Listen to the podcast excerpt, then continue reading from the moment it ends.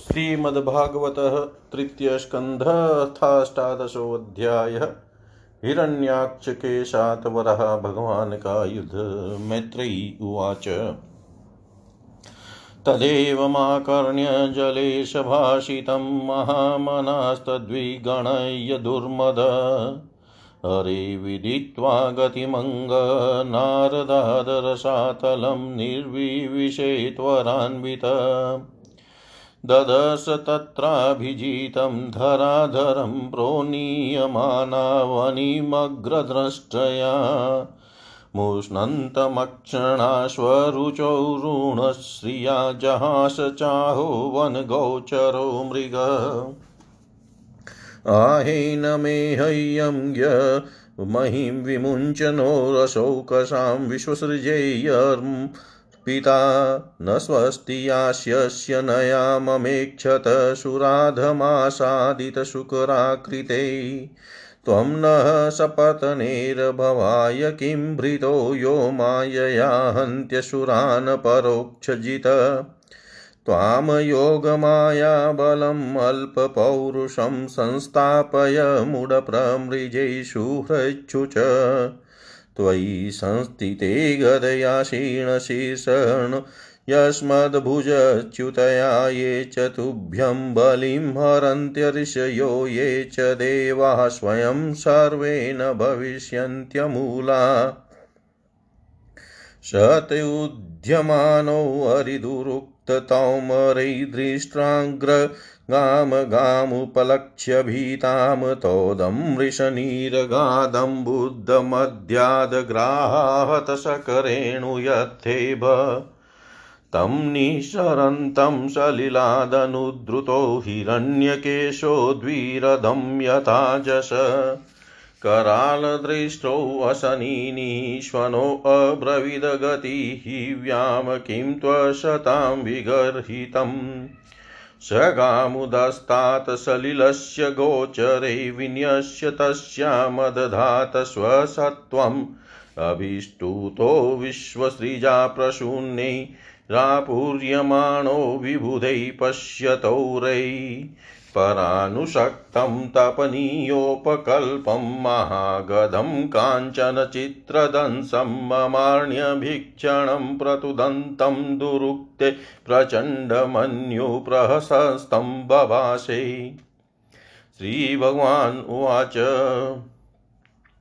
सत्यं वयं वो वनगोचरा मृगा युष्मद्विधान् मृगयै ग्रामसिंहान् न मृत्युपाशैः प्रतिमुक्तस्य वीरा विकथनं तव गृह्णत्यभद्र एते वयं न्यासहरा रशोकसां गतहिल्यो गदया द्रावितास्ते। तिष्ठामहे यथापि कथञ्चिदाजौ स्तेयं क्व यामो बलिनोत्पाद्यवैरम् त्वं भद्रतानां किल युत्थपाधिपो घटस्वनोस्वस्तयाश्वनुः संस्थापय चाशमान् प्रमृजाश्रुष्वकानां यः स्वां प्रतिज्ञां नातीपि पत्र्यसभ्यः। मैत्रेयी उवाच सोऽधिक्षिप्तो भगवता प्रलब्धश्चरुषा आजहारो लब्नं क्रोधं क्रीडयमानो हिराडिव सृजनमर्षितश्वासानमन्युप्रचलतेन्द्रिय आसाद्यतरसादेत्यो गदयाभ्यहनद्धरिम्। भगवास्तु गदावेगं विसृष्टं रिपुणो रिपुणोरसि अवञ्चयतिरश्चिनो योगारूढ इवान्तकम्। पुनर्गधां स्वामादाय भ्रामयन्तं भीक्षणसभ्यधावद्धरिः क्रुधः सरम्भादृष्टदच्छदम् ततश्च गदया रातिं दक्षिणस्यां भ्रुवि प्रभु आजग्ने सतु तां सौम्य गदया कोविदोऽह्नत एवं गदाभ्या गुर्विभ्यां हरियक्षौ हरिरेव च जिगीषयासु सरब्धावन्योन्यमभिजग्नतु। तयोस्प्रद्धोस्तिग्म गदाः क्षतास्त्रवघ्राणविवृद्धमन्यवो विचित्रमार्गाशचरतो जिगीषया व्यभादिलायामिव शुष्मिणो मृध दैत्यस्य यज्ञावयवस्य माया गृहीतवाराहतनो महात्मन कौरव्यमयं द्विशतो विमर्दनम्। दिदृक्षुरागादृशिभिवृतस्वराट् आसनसौण्डिरमपेतसाध्वशम् कृतप्रतीकारमहार्यविक्रमं विलक्षय दैत्ययं भगवान् सहस्रणिर्जगाद नारायणमादिशूकरम् ब्रह्मोवाच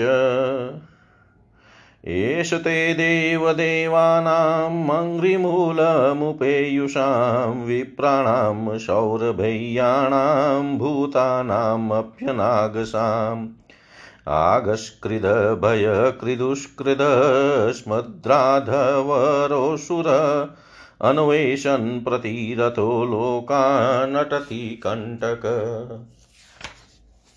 मेनं मायाविनं दृप्तं निरङ्कुशं सत्तमम् आक्रीडबालवदेव यथाशिविषमुत्थिताम् न यावदेश स्वां वेलां प्राप्य दारुण। स्वामदेव मायामास्ताय तावजय्यं घमच्युत। एषा घोरतमा सन्ध्या लोकच्छम्बत्करी प्रभो। उपसर्पति सर्वात्मनः सुराणां जयमावह अध्युनेशोऽभिजिन्नाम योगो मुहूर्तिको हि गाह्यगा शिवाय नस्त्वं सुहृदामाशु निस्तरदुस्तरम् दिष्टया त्वां विहितं मृत्युमयमासादितस्वयं विक्रम्येण मृदै हत्वा लोकानादेहि शर्मणि लोकानादेहि शर्मणि। श्री मैत्रेयी जी ने कहा, तात वरुण जी की यह बात सुनकर वह मदोनमत दैत्य बड़ा प्रसन्न हुआ। उसने उनके इस कथन पर कि, तू उनके हाथों हाथ से मारा जाएगा, कुछ भी ध्यान नहीं दिया। और चट नारद जी से श्री हरि का पता लगाकर रसातल में पहुँच गया। वहाँ उसने विश्व विजयी वराह भगवान को अपनी धाड़ों की नोक पर पृथ्वी को ऊपर की ओर ले जाते हुए देखा। वे अपने लाल लाल चमकीले नेत्रों से उसके तेज को हरे लेते थे। उन्हें देख कर वह खिलखिला कर हंस पड़ा और बोला, अरे, यह जंगली पशु यहाँ जल में कहाँ से आया? फिर वराह जी से कहा, अरे, ना समझ। इधर हा। इस पृथ्वी को छोड़ दे इसे विश्व विधाता ब्रह्मा जी ने हम रसातल वासियों के हवाले कर दिया है। रे शुक्र रूपधारी सुराधम, मेरे देखते देखते तू इसे लेकर कुशल पूर्वक नहीं जा सकता। तू माया से लुक छिप कर ही देत्यों को जीत लेता और मार डालता है। क्या से हमारे शत्रुओं में ने हमारा नाश कराने के लिए तुझे पाला है? मूड तेरा बल तो योग माया ही है, और कोई पुरुषार्थ तुझ में थोड़े ही है। आज तुझे समाप्त कर मैं अपने बंधुओं का शोक दूर करूँगा। जब मेरे हाथ से छूटी हुई गदा के प्रहार से सिर फट जाने के कारण तू मारा जाएगा। तब तेरी आराधना करने वाले जो देवता और ऋषि है, वे सब भी जड़ कटे हुए वृक्षों की भांति स्वयं ही नष्ट हो जाएँगे। हिरण्याक्ष भगवान को दुर्वचन बाणों से छेदे जा रहा था, परंतु उन्होंने दांत की नोक पर स्थित पृथ्वी को भयभीत देख कर वह चोट सह ली। तथा जल से उसी प्रकार बाहर निकल आए, जैसे ग्राह की चोट खाकर हथिनी सहित गजराज। जब उसकी चुनौती का कोई उत्तर न देकर वे जल से बाहर आने लगे, तब ग्राह जैसे गज का पीछा करता है। उसी प्रकार पीले केश और तीखी दाढ़ों वाले उस दैत्य ने उनका पीछा किया तथा वज्र के समान कड़क कर वह कहने लगा तुझे भागने में लज्जा नहीं आती? सच है, असत पुरुषों के लिए कौन सा काम न करने योग्य है? भगवान ने पृथ्वी को ले जाकर जल के ऊपर व्यवहार योग्य स्थान में स्थित कर दिया और उसमें अपनी आधार शक्ति का संचार किया। उस समय हिरण्याक्ष के सामने ही ब्रह्मा जी ने उनकी स्तुति की और देवताओं ने फूल बरसाए। तब श्री हरि ने बड़ी भारी गदा लिए अपने पीछे आ रहे हिरण्या, हिरण्याक्ष से, जो सोने के आभूषण और अद्भुत कवच धारण किए था तथा अपने कटु वाक्यों से उन्हें निरंतर मर्माहत कर रहा था। अत्यंत क्रोध पूर्वक हँसते हुए कहा, श्री भगवान ने कहा, अरे, सचमुच ही हम जंगली जीव हैं, जो तुझ जैसे ग्राम सिंहों को ढूंढते फिरते हैं। दुष्ट वीर पुरुष तुझ जैसे मृत्यु पाश में बंधे हुए अभागे जीवों की आत्मश्लाघा पर ध्यान नहीं देते। हाँ हम रसातल वासियों की धरोहर चुरा कर और लज्जा छोड़कर तेरी गदा के भय से यहाँ भाग आए हैं। हम में ऐसी सामर्थ्य ही कहा कि तेरे जैसे अद्वितीय वीर के सामने युद्ध में ठहर सके? फिर भी हम जैसे तैसे तेरे सामने खड़े हैं, तुझ जैसे बलवानों से वैर बाँध कर हम जा भी कहाँ सकते हैं? तू पैदल वीरों का सरदार है, इसलिए अब निशंक होकर उदेड़ बुन छोड़कर हमारा अनिष्ट करने का प्रयत्न कर और हमें मार कर अपने भाई बंधुओं के आँसू पहुँच। अब इसमें देर न कर। जो अपनी प्रतिज्ञा का पालन नहीं करता, वह असभ्य है, भले आदमियों में बैठने लायक नहीं है। मैत्रेय जी कहते हैं, विदुर जी, जब भगवान ने रोष से उस दैत्य का इस प्रकार खूब उपवास और तिरस्कार किया, तब वह पकड़ कर खेलाए जाते हुए सर्प के समान क्रोध से तिल मिला उठा। वह खींच कर लंबी लंबी साँसें लेने लगा। उसकी इंद्रियाँ क्रोध से क्षुब्ध हो उठी और उस दुष्ट दैत्य ने बड़े वेग से लपक कर भगवान पर गदा का प्रहार किया। किंतु भगवान ने अपनी छाती पर चलाई हुई शत्रु की गदा के प्रहार को कुछ टेढ़े होकर बचा लिया। ठीक वैसे ही जैसे योग सिद्ध पुरुष मृत्यु के आक्रमण से अपने को बचा लेता है। फिर जब वह क्रोध से होठ चबाता, अपनी गदा लेकर बार बार घुमाने लगा, तब श्री हरि कुपित होकर बड़े वेग से उसकी ओर झपटे। सौम्य स्वभाव विदुर जी, तब प्रभु ने शत्रु की दाई भो पर गदा की चोट की।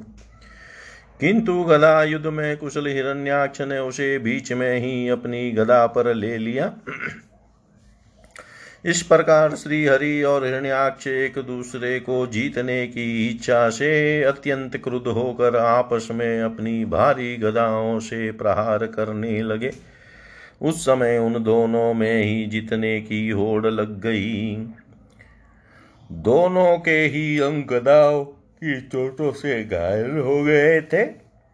अपने अंगों के घावों से बहने वाले रुधिर की गंध से दोनों का ही क्रोध बढ़ रहा था और वे दोनों ही तरह तरह के पैतरे बदल रहे थे। इस प्रकार गौ के लिए आपस में लड़ने वाले दो सांडों के समान उन दोनों में एक दूसरे को जीतने की इच्छा से बड़ा भयंकर युद्ध हुआ। विदुर जी जब इस प्रकार हिरण्याक्ष और माया से वराह रूप धारण करने वाले भगवान यज्ञ मूर्ति पृथ्वी के लिए द्वेष बाँध कर युद्ध करने लगे, तब उसे देखने के लिए वहाँ ऋषियों के सहित ब्रह्मा जी आए। वे हज़ारों ऋषियों से घिरे हुए थे, जब उन्होंने देखा कि वह दित्य बड़ा शूरवीर है उसमें भय का लाभ भी नहीं है। वह मुकाबला करने में भी समर्थ है और उसके पराक्रम को चूर्ण करना बड़ा कठिन काम है। तब वे भगवान आदि सुकर रूप नारायण से इस प्रकार कहने लगे। श्री ब्रह्मा जी ने कहा देव मुझसे वर पाकर यह दुष्ट दैत्य बड़ा प्रबल हो गया है। इस समय यह आपके चरणों की शरण में रहने वाले देवताओं, ब्राह्मणों गौों तथा अन्य निरपराध जीवों को बहुत ही हानि पहुँचाने वाला दुखदाई और भयप्रद हो रहा है। इसकी जोड़ का और कोई योद्धा नहीं है, इसलिए यह महाकंटक अपना मुकाबला करने वाले वीर की खोज में समस्त लोकों में घूम रहा है। यह दुष्ट बड़ा ही मायावी घमंडी और निरुंकुश है। बच्चा जिस प्रकार क्रुद्ध हुए सांप से खेलता है, वैसे ही आप इससे खिलवाड़ न करें।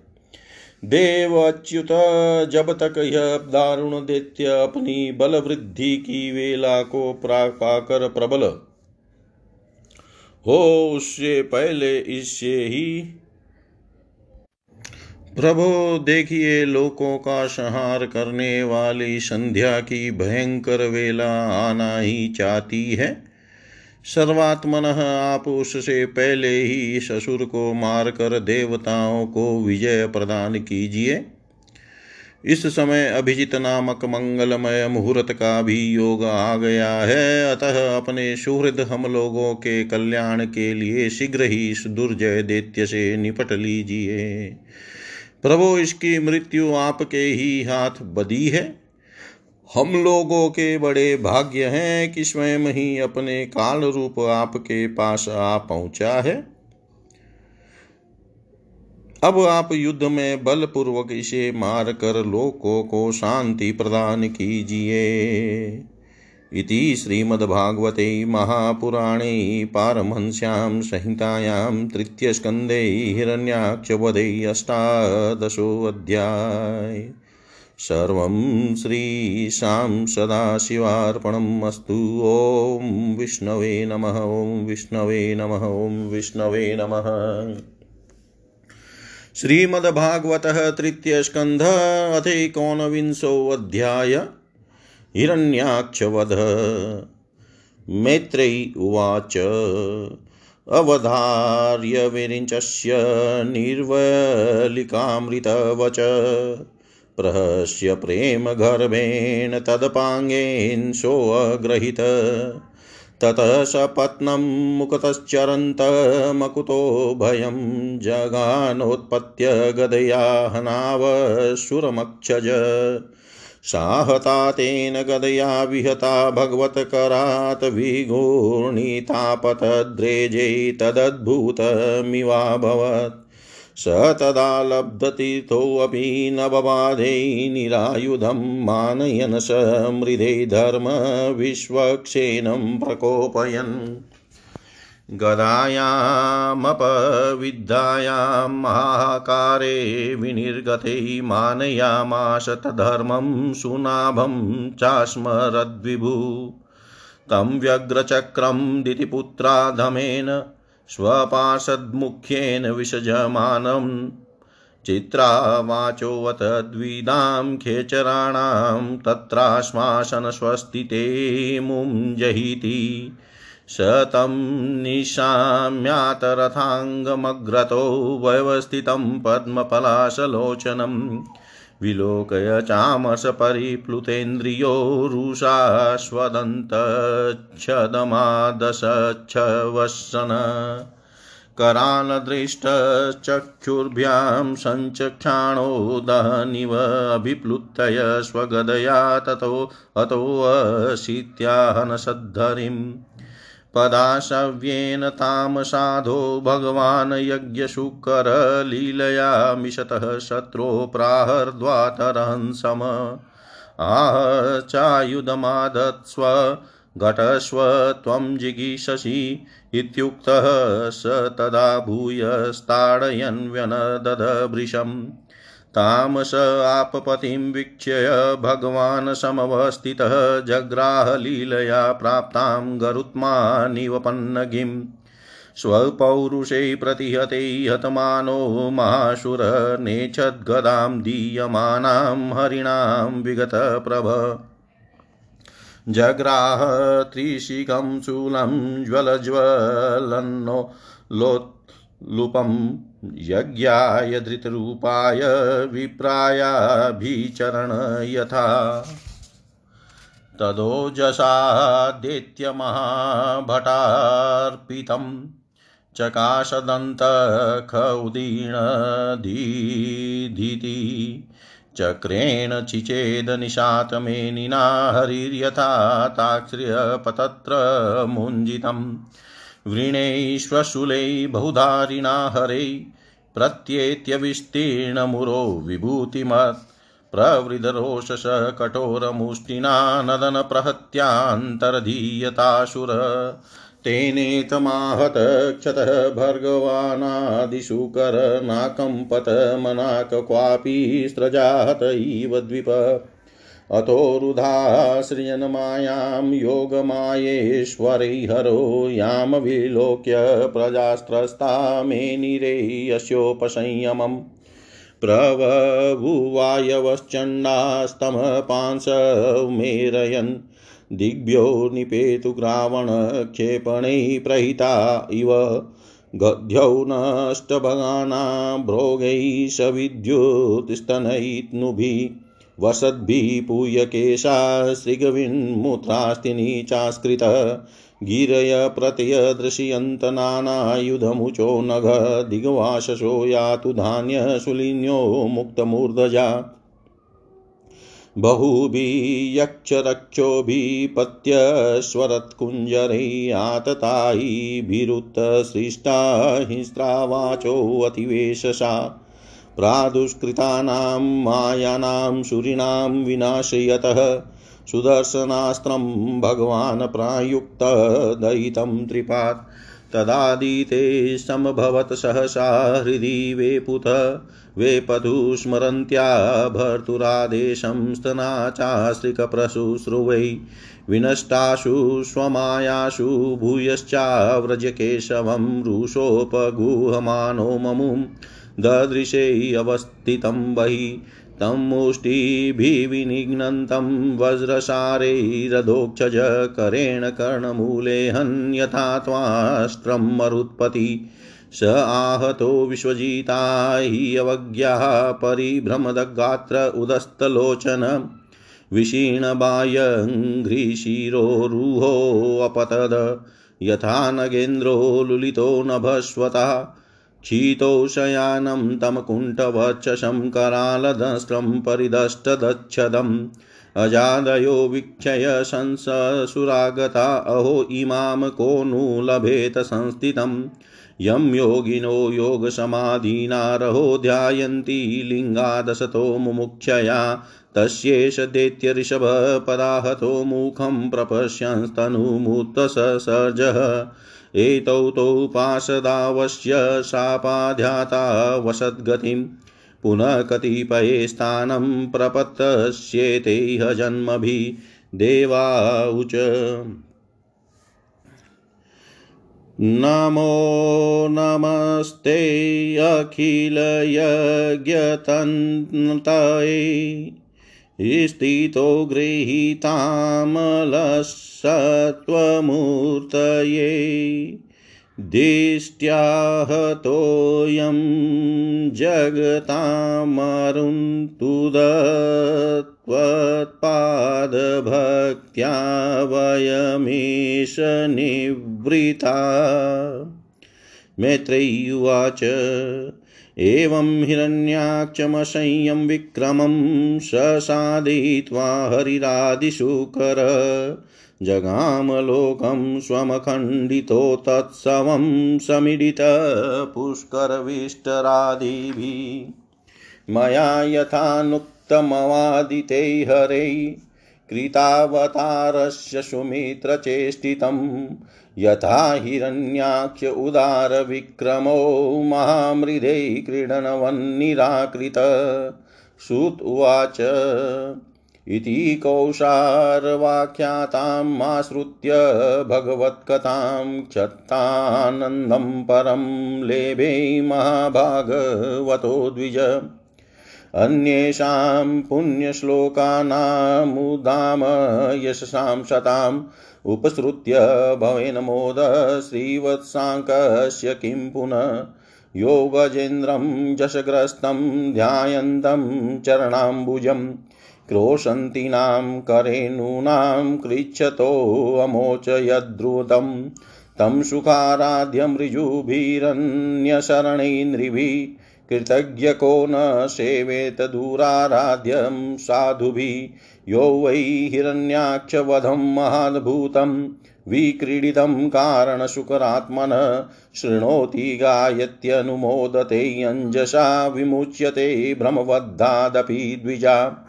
एतन्महापुण्यमलं पवित्रं धन्यं यशस्यं पदमायुराशिषां प्राणेन्द्रियाणां युधि शौर्यवर्धनं नारायण अन्ते गतिरङ्गशृणवतां नारायणो अन्ते गतिरङ्गशृणवताम्।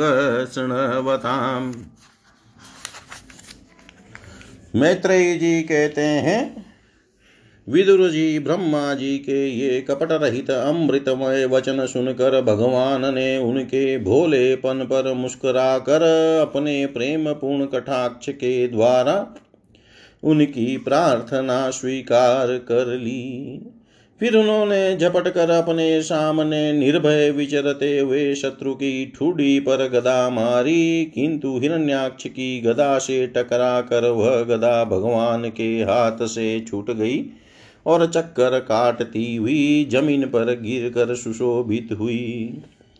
किंतु यह बड़ी अद्भुत सी घटना हुई। उस समय शत्रु पर वार करने का अच्छा अवसर पाकर भी हिरण्याक्ष ने उन्हें निरस्त्र देख कर युद्ध धर्म का पालन करते हुए उन पर आक्रमण नहीं किया। उसने भगवान का क्रोध बढ़ाने के लिए ही ऐसा किया था।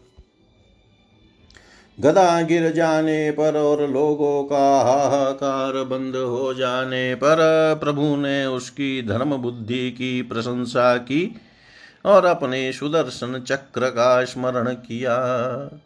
चक्र तुरंत ही उपस्थित होकर भगवान के हाथ में घूमने लगा, किंतु वे अपने प्रमुख पार्षद दैत्याधम हिरण्याक्ष के साथ विशेष रूप से क्रीड़ा करने लगे। उस समय उनके प्रभाव को न जानने वाले देवताओं के के ये विचित्र वचन सुनाई देने लगे, प्रभो आपकी जय हो इसे और न खिलाइए, शीघ्र ही मार डालिए। जब हिरण्याक्ष ने देखा कि कमल दलत लोचन श्री हरि उसके सामने चक्र लिए खड़े हैं, तब उसकी सारी इंद्रियाँ क्रोध से तिलमिला उठी। और वह लंबी साँसें लेता हुआ अपने दांतों से होठ चबाने लगा। उस समय वह तीखी दाढ़ों वाला दैत्य अपने नेत्रों से इस प्रकार उनकी ओर घूरने लगा। मानो वह भगवान को भस्म कर देगा, उसने उछल कर ले, अब तू नहीं बच सकता। इस प्रकार ललकारते हुए श्री हरि पर गदा से प्रहार किया। साधु स्वभाव विदुर जी यज्ञ मूर्ति श्री वराह भगवान ने शत्रु के देखते देखते लीला से ही अपने बाएँ पैर से उसकी वह वायु के समान वेग वाली गदा पृथ्वी पर गिरा दी और उससे कहा, रे दैत्य, तू मुझे जीतना चाहता है, इसलिए अपना शस्त्र उठा ले और एक बार फिर वार कर। भगवान के इस प्रकार कहने पर उसने फिर गदा चलाई और बड़ी भीषण गर्जना करने लगा। गदा को अपनी ओर आते देख कर भगवान ने जहाँ खड़े थे, वहीं से उसे आते ही अनायास इस प्रकार पकड़ लिया, जैसे गरुड़ सांपिन को पकड़ ले। अपने उद्यम को इस प्रकार व्यर्थ हुआ, देख उस महादित्य का घमंड ठंडा पड़ गया। और उसका तेज नष्ट हो गया। अब की बार भगवान के देने पर उसने उस गदा को लेना न चाहा। किंतु जिस प्रकार कोई ब्राह्मण के ऊपर निष्फल विचार मारणादि प्रयोग करे, मुठ आदि चलाए, वैसे ही उसने श्री यज्ञ पुरुष पर प्रहार करने के लिए एक प्रज्वलित अग्नि के समान लपलपाता हुआ त्रिशूल लिया। महाबली हिरण्याक्ष का अत्यंत वेग से छोड़ा वह तेजस्वी त्रिशूल आकाश में बड़ी तेज़ी से चमकने लगा। तब भगवान ने उसे अपनी तीखी धार वाले चक्र से इस प्रकार काट डाला, जैसे इंद्र ने गरुड़ जी के छोड़े हुए तेजस्वी पंख को काट डाला था। एक बार गरुड़ जी अपनी माता विनीता को सर्पों की माता कद्रु के दासीपने से मुक्त करने के लिए देवताओं के पास से अमृत छीन लाए थे, तब इंद्र ने उनके ऊपर अपना वज्र छोड़ा। इंद्र का वज्र कभी व्यर्थ नहीं जाता, इसलिए उसका मान रखने के लिए गरुड़ जी ने अपना एक पर गिरा दिया। उसे उस वज्र ने काट डाला। भगवान के चक्र से अपने त्रिशूल के बहुत से टुकड़े हुए देख कर उसे बड़ा क्रोध हुआ। उसके पास आकर उनके विशाल वक्ष स्थल पर जिस पर श्री वत्स खिन्न सुशोभित है कसकर घूसा मारा और फिर बड़े ज़ोर से गरज कर अंतर्धान हो गया। विदुर जी, जैसे हाथी पर पुष्पमाला की चोट का कोई असर नहीं होता, उसी प्रकार उसके इस प्रकार घूसा मारने से भगवान आदि वरा तनिक भी टस से मस नहीं हुए। तब वह महामायावी दैत्य मायापति श्री हरि पर अनेक प्रकार की मायाओं का प्रयोग करने लगा। जिन्हें देख कर सभी प्रजा बहुत डर गई और समझने लगे कि अब संसार का प्रलय होने वाला है। बड़ी प्रचंड आंधी चलने लगी, जिसके कारण धूल से सब और अंधकार छा गया। सब ओर से पत्थरों की वर्षा होने लगी, जो ऐसे जान पड़ते थे। मानो किसी खेपण यंत्र गुलेल से फेंके जा रहे हो। बिजली की चमचमाहट और कड़क के साथ बादलों के घिर आने से आकाश में सूर्य चंद्र आदि ग्रह छिप गए तथा उनसे निरंतर पीब केश, रुधिर विष्टा मूत्र और हड्डियों की वर्षा होने लगी। विदुर जी ऐसे ऐसे पहाड़ दिखाई देने लगे जो तरह तरह के अस्त्र शस्त्र बरसा रहे थे। हाथ में त्रिशूल लिए, बाल खोले, नंगी राक्षसियाँ दिखने लगी। बहुत से पैदल घुड़सवार रथी और हाथियों पर चढ़े। सैनिकों के साथ आता ताई यक्ष राक्षसों का। मारो मारो, काटो काटो, ऐसा अत्यंत क्रूर और हिंसामय कोलाहल सुनाई देने लगा। इस प्रकार प्रकट प्रकट हुए उस आसुरी माया जाल का नाश करने के लिए यज्ञ मूर्ति भगवान वरा ने अपना प्रिय सुदर्शन चक्र छोड़ा। उस समय अपने पति का कथन स्मरण हो आने से दीति का हृदय सहसा काँप उठा और उसके स्तनों से रक्त बहने लगा। अपना माया जाल नष्ट हो जाने पर वह दैत्य फिर भगवान के पास आया। उसने उन्हें क्रोध से दबाकर चूर चूर करने की इच्छा से भुजाओं में भर लिया। किंतु देखा कि वे तो बाहर ही खड़े हैं। अब वह भगवान को वज्र के समान कठोर मुखों से मारने लगा। तब इंद्र ने जैसे वृत्रासुर पर प्रहार किया था, उसी प्रकार भगवान ने उसकी कनपट्टी पर एक तमाचा मारा।